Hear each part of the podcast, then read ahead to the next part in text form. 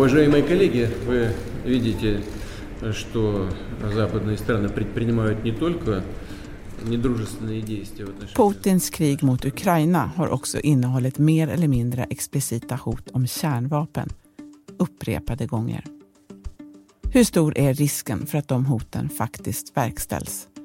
Välkommen till Studio DN. Jag heter Sanna Thorén Björling och med mig idag har jag Dagens Nyheters korrespondent Erik Olsson. Välkommen! Tack! Du har ju väldigt lång erfarenhet av utrikesrapportering. Du har varit stationerad i Moskva och i Washington och du bevakar Mellanöstern sedan lång tid tillbaka. Hur reagerade du när, när Ryssland meddelade att de höjde beredskapen för kärnvapen? Ja, som så många andra så kände jag ju en kall kåre eh, nedför ryggraden. För det är ju, kärnvapen är ju en, en eh, röd linje och taget att även om det nu var ett inlindat hot att, att, att framföra det är ju något eh, extraordinärt utan vidare. Vad betyder den här, det här med höjd beredskap? Vad, vad ligger i det uttalandet? Ja, där de det lärde. Alltså, det, är ju, det finns ju många tolkningar. Det han sa i, om, i något slags sammandrag, det var ju att på grund av alla fientliga och aggressiva uttalanden som riktats mot, mot eh, Ryssland och, och och, eh, åtgärder så har eh, Ryssland bestämt sig att eh, de förband som ingår i avskräckningsförsvaret ska sättas i särskild stridsberedskap. Och eh, som sagt, där, eh, det lämnar ju öppet för olika tolkningar. Avskräckningsförsvaret, det är ju kärnvapenförbanden. Men vad, vad, får, de, vad, vad får de för uppgifter? Det, det är lite oklart och osäkert och öppet för tolkningar. Det var också Putin vi hörde där inledningsvis precis framföra det här hotet. Men det här är ju inte det enda tecknet på att kärnvapenfrågan är uppe i Moskva. Eh, som du har skrivit bland annat så genomfördes nyligen en övning där Putin själv deltog. Vad var det för en övning? Eh, det, var, den, eh, var, det var exakt, det vet jag faktiskt inte om det stämmer, men jag antar att det är så, att den var planerad sedan länge. Eh, och eh, det var kärnvapenstyrkorna som övade framför allt på, på att skjuta interkontinentala ballistiska robotar. Alltså sådana kärnvapenbärande historier då som kan avfyras från en kontinent till en annan. De sköt eh, någon från Stilla havet upp till Ishavet och någon från Ishavet till ryska Fjärran Östern. Och, och där eh, på, på något symboliskt eh, sätt då så stod Putin där i, vid eh, kontrollskärmarna. Eh, tillsammans med sin eh, kumpan då, eh, Alexander Lukasjenko, alltså presidenten i Belarus. Hör det till vanligheten att man övar med, de här, med kärnvapen på kärnvapenvis? Jag är inte riktigt insatt i det om jag ska vara riktigt ärlig. Mm. Men alltså att, det görs, att övningar görs regelbundet, så, så, är det ju. Det gäller ju alla kärnvapenländer. Du, vad, vad, vet vi om hur Rysslands kärnvapenarsenal ser ut? det man vet är att eh, Ryssland har flest kärnvapen i världen. Eh, det nio länder i världen som har kärnvapen. Eh, och de har eh, tillsammans mer än 13, eh, någonstans 13-14 000 kärnbestyckade stridsspetsar. Och av dem så har Ryssland nästan hälften, sex, dryga 6 000. Från nordkoreanskt håll så kommer ju ibland hot om kärnvapen och det provsprängs och så. Men du som har rapporterat om om de stormakter länge. Hur ovanligt är det här? Alltså skillnaden är ju naturligtvis att Nordkorea är ju trots allt inte inblandat i ett krig, i en konflikt.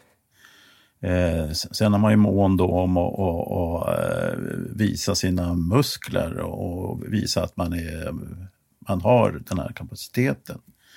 Ryssland har ju invaderat eh, sitt grannland ut, utvidgat invasionen från 2014 till att omfatta hela, hela Ukraina. Det är ju det som är skillnaden. Och det, och det har ju, har ju, saknar ju motstycke i samtidshistorien. Beatrice Finn som är ordförande för ICAN, alltså den internationella kampanjen för avskaffande av kärnvapen. Det är en organisation som fick Nobels fredspris för några år sedan. Hon sa till dig att kärnvapen inte alls bara är avskräckande utan att de just kan användas i utpressningssyfte. Och vad, då undrar jag, så här, vad tror du är Rysslands avsikt med det här? Ja, det är återigen, det är ju öppet för tolkningar. Eh, är det skrämsel? Det är klart att det, att det innehåller eh, ett mått av, av eh, stort mått av, av skrämselpropaganda. Men vilken är, vem är det riktat till i första hand? Är det, är det NATO? Är det Ukraina? Är det den egna befolkningen? Det vet vi inte säkert. Eller det, det är väl öppet för tolkningar. Eh, Eh, NATO har ju valt att inte eh, reagera, alltså att eh, svara på, på det här utspelet med, med särskild stridsberedskap. Det kanske är, är, de kanske vet någonting som inte vi vet. Det har i alla fall mötts av fördömanden världen över och du var inne på NATO, NATOs generalsekreterare Jens Stoltenberg, han sa så här. Their nuclear rhetoric and also the statement uh, that they have put their nuclear forces on uh, the highest alert uh, is irresponsible, reckless uh, uh, by Russia. Uh, we will do what is needed to protect all allies, but we will not further escalate the tension. Han säger ju där precis det du var inne på. Han säger att det här är ansvarslöst och förfärligt, men också att man inte tänker göra någonting åt det här. Men vad kan omvärlden göra egentligen mer än att bara säga ajabaja? Ja, om, jag, om jag bara bara för ett kort ögonblick går tillbaka till eh, Beatrice Fin där och hennes eh, syn och tankar kring det här. Eh, att det inte bara är avskräckning. Alltså, det hon menar där det är ju att eh, det har, det har funnits, länge funnits en eh, uppfattning om att om bägge sidor är, är lika starka så, så, så, kommer ingen att använda det här vapnet. Ryssland har gått ut och skramlat med det. Man har höjt eh, spänningen ordentligt bara den senaste veckan. Och där var hon väldigt tydlig med att det i sig innebär ju en stor risk för att ett misstag ska, ska be, be, eventuellt kunna begås. Och det skulle kunna ha riktigt förödande konsekvenser. Sen vad omvärlden kan göra mer än att säga ajabaja, ja, eh, det, det är väl öppet för, för var och en att eh, tänka sig att, att trappa upp hotet ytterligare, eh, svara på, på hot med hot, vore det meningsfullt? Eh, ja, frågan är öppen. Mm. Vi ska ta en liten paus och alldeles strax tala mer om kärnvapnen i Ryssland.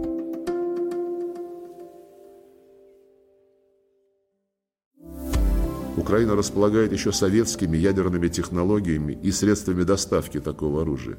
Мы не можем не реагировать на эту реальную опасность. Могу вас заверить, Utrikesminister Lavrov i FN häromdagen, eh, han pratade också om kärnvapen.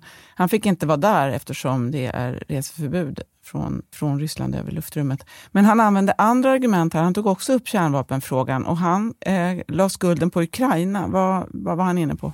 Eh, han var eh, tydligen inne på att eh, Ukraina skulle kunna skaffa sig kapacitet. Eh, och jag pratade med chefen för en av de mest respekterade fredsforskningsinstituten, Dan Smith, om det här.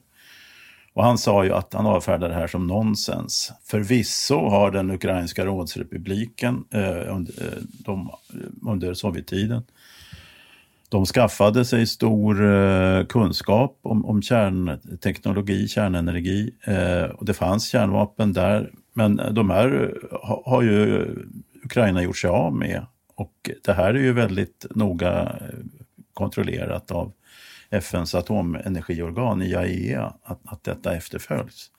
Så att eh, han avfärdar det som, som, som eh, ja, rent eh, dösnack helt enkelt. Bara båg helt enkelt. Hur bemöttes Lavrov? Ja, eh, i, i, eh, det här hölls ju i... det var ju en eh, FNs nedrustningsorgan som hade ett möte.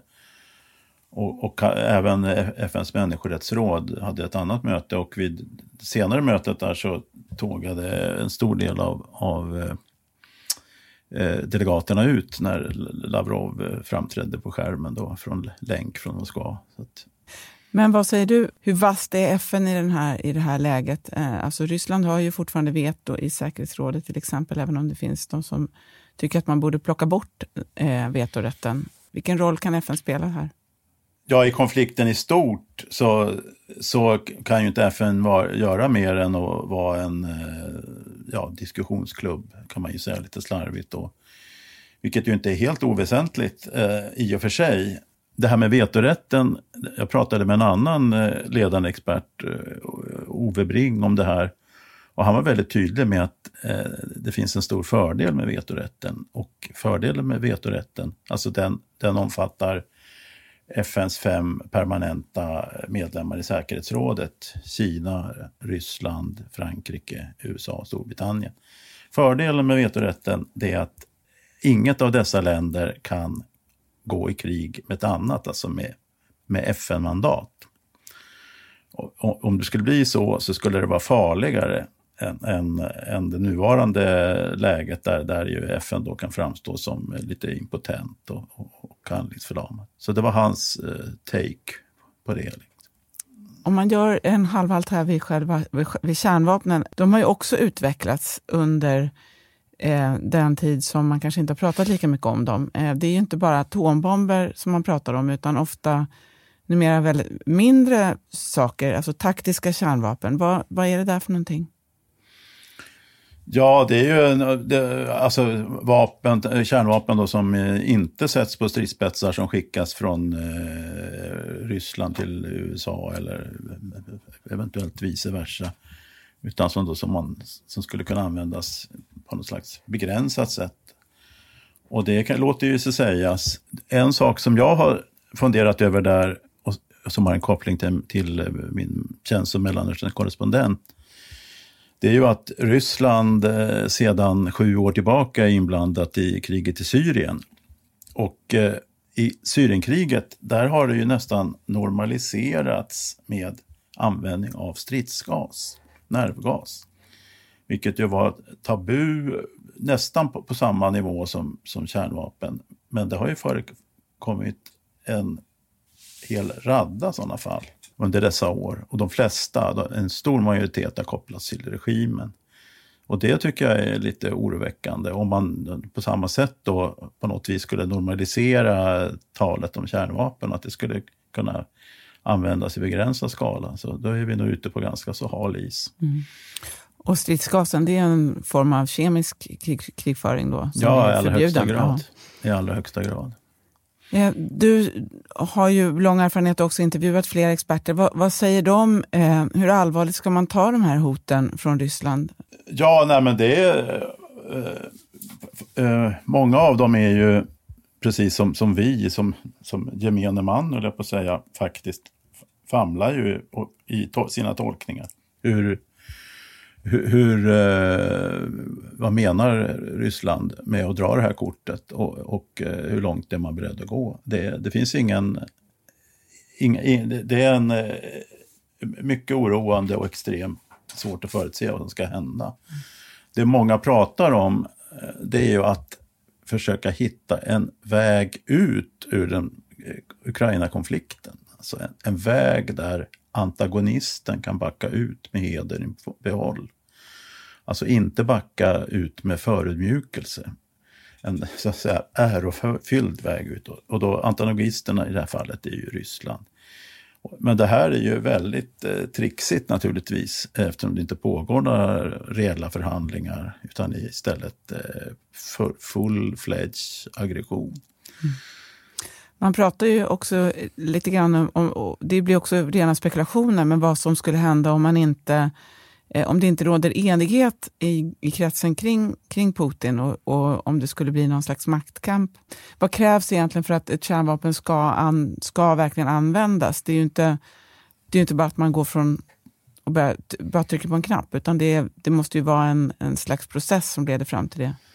Ja, ja visst, absolut. Och, och, då är det ju så här att den ryska beslutskedjan, den vet vi inte så mycket om.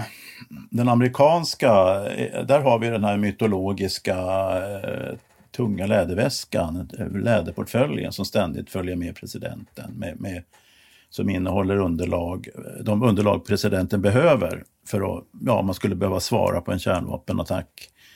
Det tar fem sex minuter för en missil att ta sig från eh, ena kontinenten till den andra. Under den tiden ska presidenten eh, bestämma sig och, och göra i ordning. Knåpa ihop eh, ja, beslutskedjan helt enkelt. Den ryska som sagt, där är vi inte lika kunniga. En expert sa till mig att Eh, en, en, teori är att eh, det som har hänt är att tidigare var, om man tänker sig två elledningar som är avkapade, så har man, Putins beslut har inneburit att man nu tvinnat ihop de här två ledningarna. Eh, det är en talande beskrivning, men vill jag understryka en spekulation. Lite avslutningsvis då bara, och lite inne på det som du själv pratade om där om att ge någon slags möjlighet för, för antagonisten att, med, att behålla sitt ansikte och ändå kunna backa. Om eh, de här hoten skulle gå närmare verkställighet eller till och med gå från ord till handling, vad vet vi då om hur omvärlden reagerar på det? Man pratar ju ibland om hur man eskalerar, men inte eskalerar för att det eskalerar eller att man inte svarar med samma mynt. Stoltenberg här var inne på att vi kommer inte att förhöja någon beredskap. Vad, är, vad är, sannolikt, vad är ett sannolikt svar? Om, menar du då ett sannolikt svar på en eh, kärnvapenattack mot, mot vem? Mot Ukraina eller mot, eh, ja, till exempel. mot väst? Mm. Eh, det är, alltså jag kan inte svara på det. Jag vet inte. Mm. Vad kommer du själv att hålla ögonen på närmsta tiden? Ja, det är, jag tycker man ska vara väldigt, eh, väldigt, hålla väldigt koll på eh, utvecklingen i Ukraina, eh, vad som händer där. Och eh, ja, naturligtvis även eh, i, i eh, hur angriparna reagerar och, och agerar. Det, det, är väl de viktigaste sakerna att titta på. Mm. Stort tack för att du var med idag, Erik. Tack, tack. Om du vill kontakta oss så går det bra att mejla till studiodn Kom också ihåg att prenumerera på Studio DN där du lyssnar på poddar så missar du inga avsnitt. Studio DN görs för Podplay av producent Sabina Marmelakai, ljudtekniker Patrik Miesenberger och teknik Oliver Bergman, Bauer Media. Jag heter Sanna Thorén Björling.